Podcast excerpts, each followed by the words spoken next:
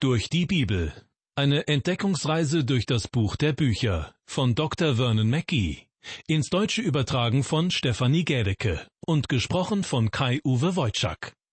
Ich begrüße Sie zu einer weiteren Ausgabe unserer Sendereihe Durch die Bibel. Herzlich willkommen. Zurzeit sind wir unterwegs im ersten Johannesbrief Kapitel 3 und diesmal beschreibt Johannes, an welchen Merkmalen ein Kind Gottes erkennbar ist. Wir werden sehen, dabei ist, wie für Johannes typisch, die Liebe ein zentrales Thema.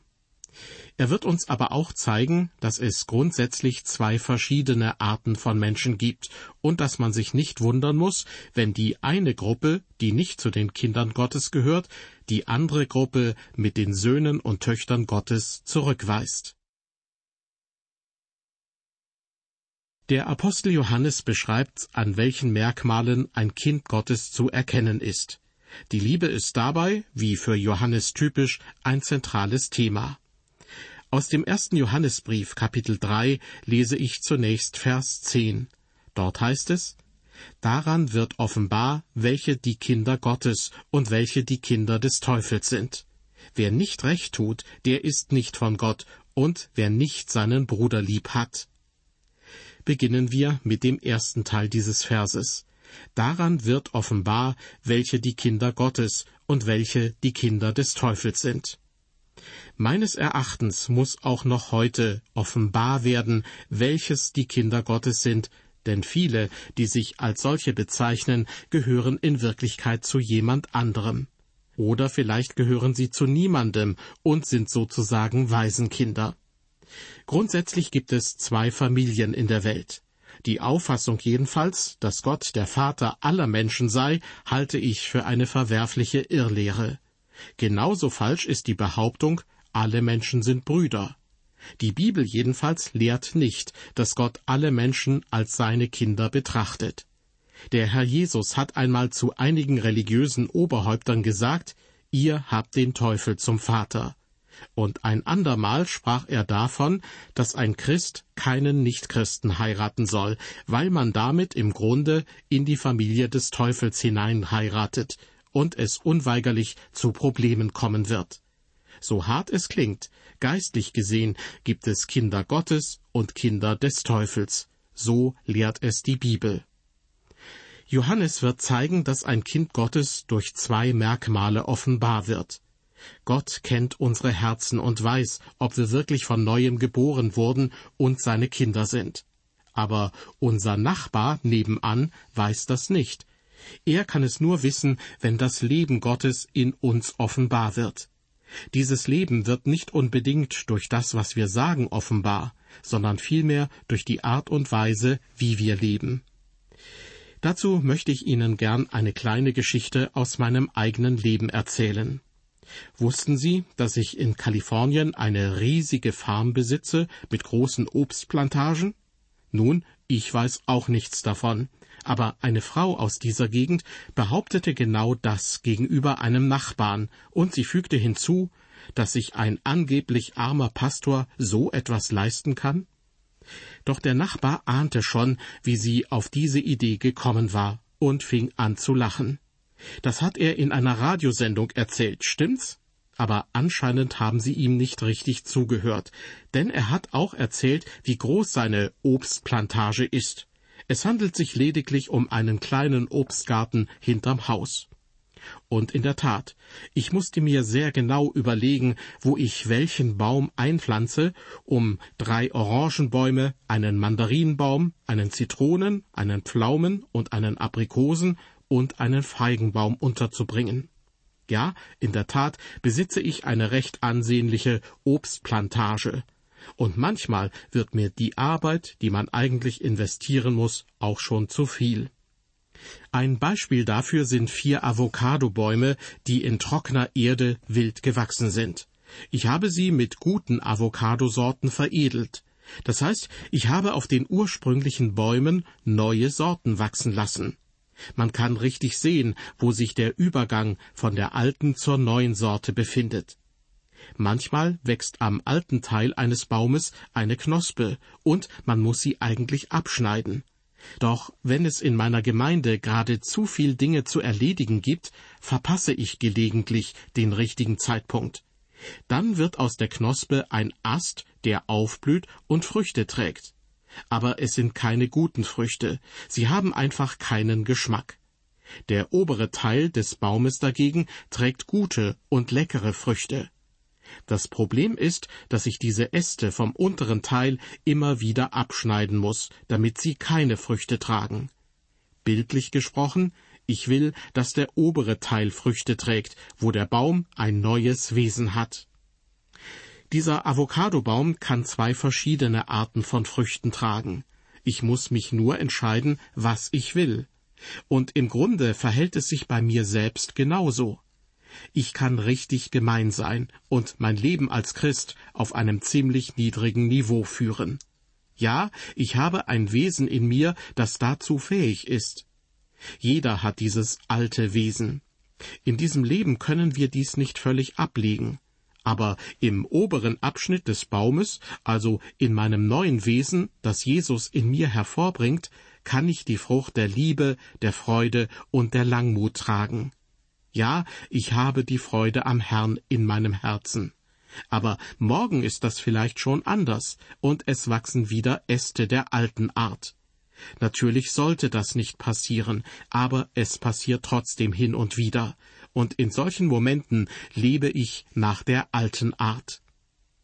In seinem Brief an die Galater schreibt der Apostel Paulus den Christen, dass sie im Geist leben sollen.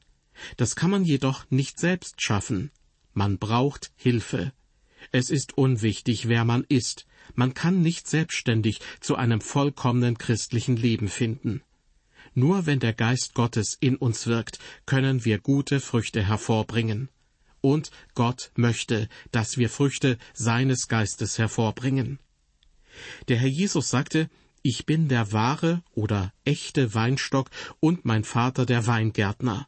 Eine jede Rebe an mir, die keine Frucht bringt, wird er wegnehmen, und eine jede, die Frucht bringt, wird er reinigen, dass sie mehr Frucht bringe. Gott will, dass wir Früchte hervorbringen, aber er sagt uns auch, dass er uns wie einen Baum auslichten wird.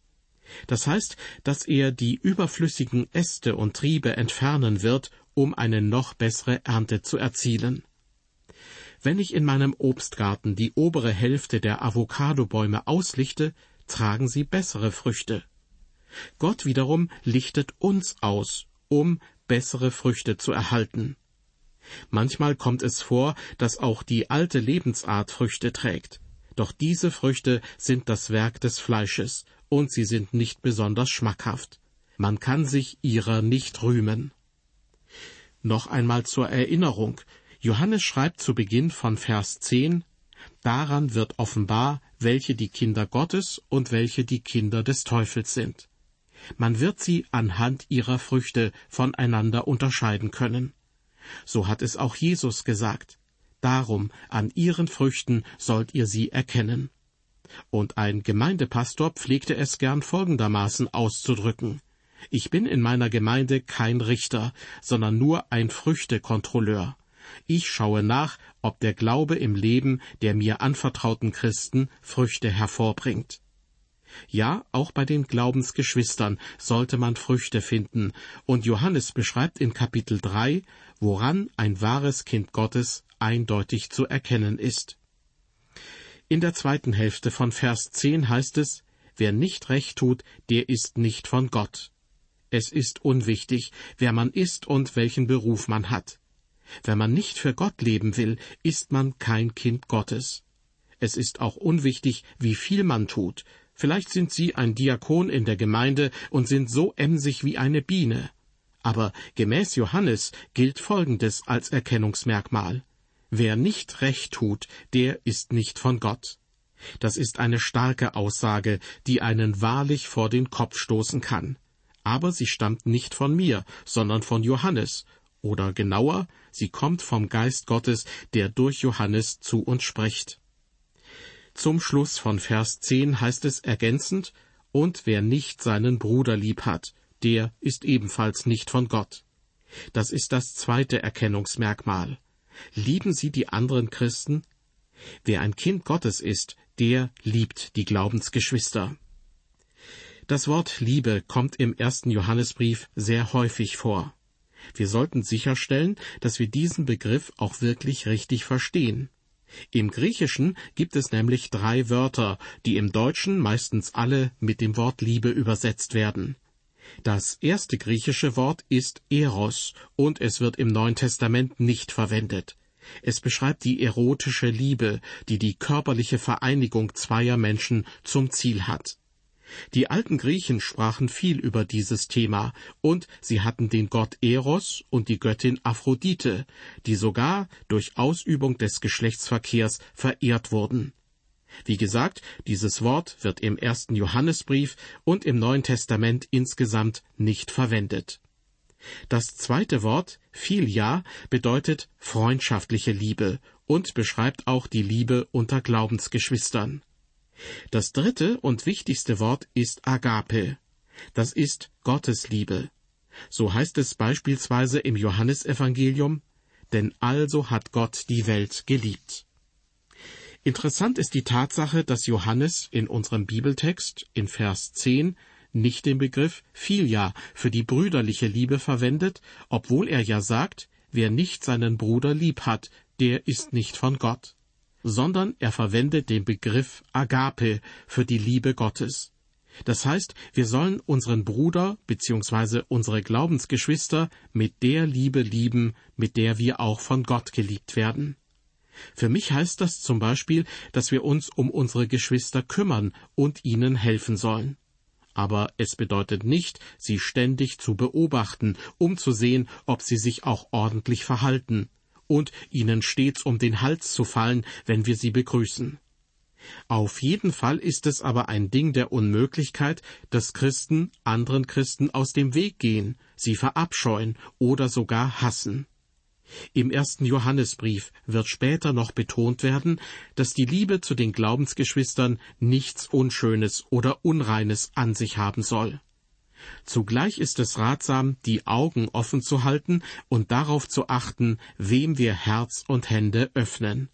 Denn es gibt auch Menschen, die uns ausnutzen und uns Übles wollen. Aber hier in unserem Bibeltext ist zunächst einmal von der brüderlichen oder geschwisterlichen Liebe die Rede. Sie soll eine fürsorgliche Liebe sein, die aktiv ist und nützliche Dinge tut. Weiter geht es nun mit Vers 11. Johannes schreibt, denn das ist die Botschaft, die ihr gehört habt von Anfang an, dass wir uns untereinander lieben sollen. Wieder einmal spricht Johannes hier vom Anfang. Mit diesem Anfang ist die Menschwerdung Christi gemeint. Und er sagt, das ist die Botschaft, die ihr gehört habt von Anfang an, dass wir uns untereinander lieben sollen. Johannes bestätigt an dieser Stelle im Grunde nur, was der Herr Jesus bereits vor ihm gelehrt hat nämlich daran wird jedermann erkennen, dass ihr meine Jünger seid, wenn ihr Liebe untereinander habt. Diese Liebe ist das Erkennungsmerkmal der Jünger Christi. Johannes bringt also zum Ausdruck, was ich euch sage, ist nichts Neues. Ihr habt dies bereits von Anfang an gehört. Der Herr Jesus lehrte uns dies, und alle Apostel haben es auch gelehrt. Wir haben von Anfang an gehört, dass wir uns untereinander lieben sollen. Und dennoch, liebe Hörer, die Liebe zu anderen Christen ist etwas, was heutzutage an vielen Orten fehlt. Vers 12. Wir sollen uns untereinander lieben, nicht wie Kain, der von dem Bösen stammte und seinen Bruder umbrachte. Und warum brachte er ihn um? Weil seine Werke böse waren und die seines Bruders gerecht. Kain und Abel waren Brüder, und ähnelten sich in vielerlei Hinsicht. Aber kein tötete seinen Bruder. Warum? Die Frage stellt Johannes hier in den Raum und gibt sogleich eine Antwort darauf. Weil seine Werke böse waren und die seines Bruders gerecht. Was war das Problem von Kain? Sein Problem war nach meiner Überzeugung Eifersucht oder Neid. Das war Kains Sünde. Eifersucht ist vielleicht nicht das beste Wort, um Kains Haltung seinem Bruder gegenüber zu beschreiben. Mit diesem Begriff geht in gewisser Hinsicht auch Misstrauen einher. So kann ein Ehemann zum Beispiel auf seine Frau eifersüchtig sein, was letztlich bedeutet, dass er ihre Treue anzweifelt. Deshalb ist der Begriff Neid meines Erachtens hier treffender. Kain beneidete seinen Bruder, und das führte dazu, dass er zum Mörder wurde. Ich denke, jedes menschliche Herz kennt Neid. Neid ist die Unzufriedenheit und das Unbehagen angesichts der guten Leistungen oder des Glücks eines anderen. Dazu kommt noch ein gewisser Grad an Hass und der Wunsch, die gleichen Vorteile zu haben.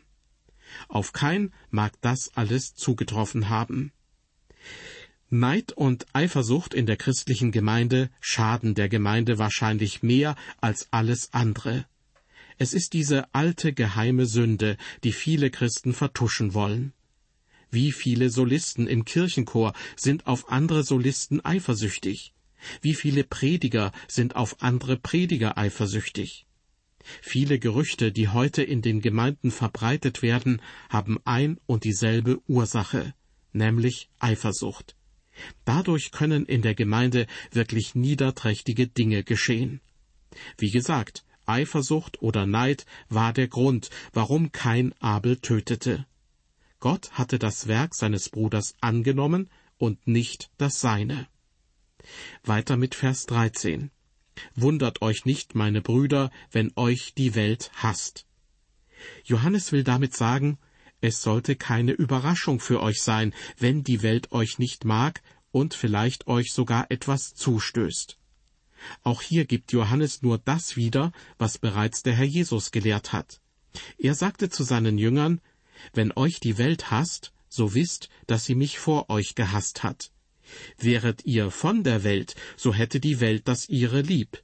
Weil ihr aber nicht von der Welt seid, sondern ich euch aus der Welt erwählt habe, darum hasst euch die Welt. Für viele Pastoren ist das übrigens schon immer ein Problem gewesen.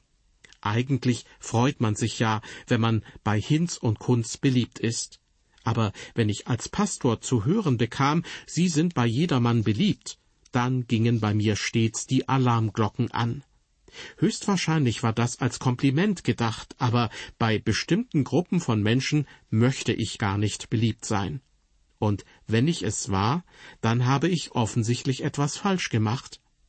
Auch der Herr Jesus war und ist nicht bei jedermann beliebt. Ich habe einmal die Predigt eines Pastors im Fernsehen gesehen. Er hatte eine wunderbare Gelegenheit, ein Zeugnis für Christus abzulegen. Doch stattdessen schmeichelte er den Ungläubigen, machte den Menschen ein paar nette, blumige Komplimente und erntete Applaus dafür. Ich habe mich gefragt, ob der Himmel wohl darüber trauerte, denn er war bei einer Menge beliebt, in der Jesus gewiss nicht beliebt war.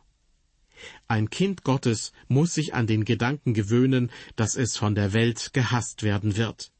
Es gibt das Ärgernis des Kreuzes, aber man sollte dieses Ärgernis nicht noch vergrößern, indem man sich anstößig verhält. Viele Christen tun das, und sie werden zurückgewiesen nicht weil sie Christen sind, sondern einfach, weil sie sich komisch benehmen und der Umgang mit ihnen unangenehm ist. Wenn wir zurückgewiesen werden, dann doch bitteschön aus dem gleichen Grund, wie Christus zurückgewiesen wurde. Ein Kind Gottes wird von der Welt nicht gemocht, wenn es die Gebote des Herrn befolgt. Der Herr Jesus wurde und wird von der Welt ebenfalls nicht gemocht, denn sie steht unter dem Einfluss des Teufels. Dieser will natürlich nicht, dass ihm die Herrschaft über die Menschen durch die Lehren Jesu Christi entrissen wird. Wenn wir also nicht gemocht oder sogar gehasst werden, weil wir die Botschaft Jesu Christi verkünden, dann ist das ein Zeichen dafür, dass wir auf dem richtigen Weg sind. Hasst die Welt uns aber, weil wir uns als Menschen merkwürdig oder gar falsch verhalten, dann sind wir nicht auf dem richtigen Weg und sollten unsere Schritte neu überdenken. Mit diesen Gedanken möchte ich mich nun von Ihnen verabschieden. Auf Wiederhören bis zum nächsten Mal und Gottes Segen mit Ihnen.